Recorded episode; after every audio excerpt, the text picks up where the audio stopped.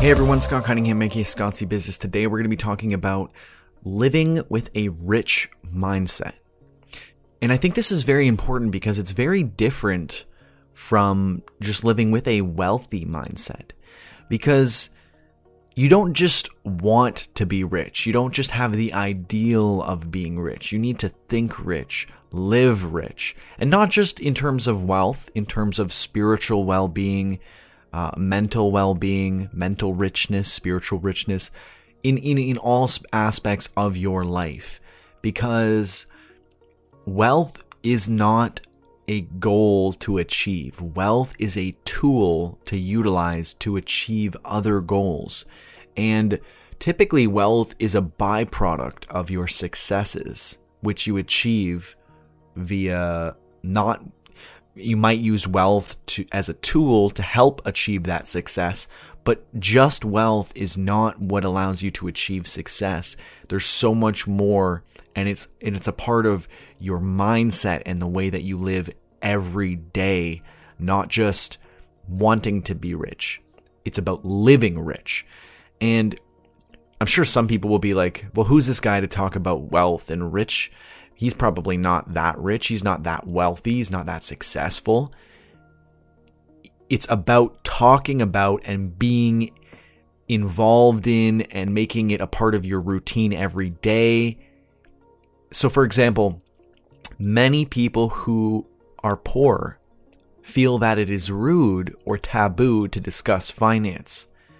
And naturally, those people who never speak of finance never learn better financial skills. They don't they don't gain financial literacy because they avoid it. And naturally they don't get out of their financial rut. And it's the same with with uh with anything really. And you have to choose to be rich every day. You know, rich people don't spend a ton of time playing video games or watching TV or just wasting their time distracting themselves or entertaining themselves. They're usually doing something productive, producing something. And you have to choose to be rich every day. It's not just, I want to be rich, it's, I live rich. And how can I do this? And how can I choose to consciously be rich and act with the the mindset of a rich person in all that I do because naturally you will you will naturally get wealth and you will you will become rich because you always had that as your mindset. You were always working towards this. It's not just something you wanted, it was something you lived out in everything that you do or did. And this is so, so key because so many people get confused when it comes to financial literacy in how can they eventually become wealthy. You reverse engineer the process. You say, I am rich. Now, what do I do as a rich person? I do things that I like. Then you figure out how to make money doing the things that you like, which you will have much more motivation and, and willpower to do, which will allow you to bring in more money as a result, and you will gain the success and the expertise, and you will be willing and and and encouraged and and fulfilled to do all these things because you want to do them and not not because you think that you should. And this is why thinking rich, living rich, it's a reality that you have to encompass in everything that you do. It's not just an ideal. And I think this is really hard for a lot of people because eh, even just talking about it, it you have to have a little bit of audacity to dare speak of success and wealth when you yourself don't have amassed wealth or you know you're not a raging success uh, compared to the standards of what people would assume that that would be, or when you compare to other people. But all you need to do is compare to your previous self and are you doing better? Are you improving? Are you a success compared to who you were a year ago? You need to keep on that path, and that is how you live rich. And I'm not even saying this as to say that I am rich and that I have the authority to say this because it's true, because this is what I am doing or what I have. It's more so this is the process that I am going through, and this is the journey that I am going through, and these are my beliefs and things that I have learned from other wealthy people, from analyzing what they've done, from, you know, from analyzing many different things.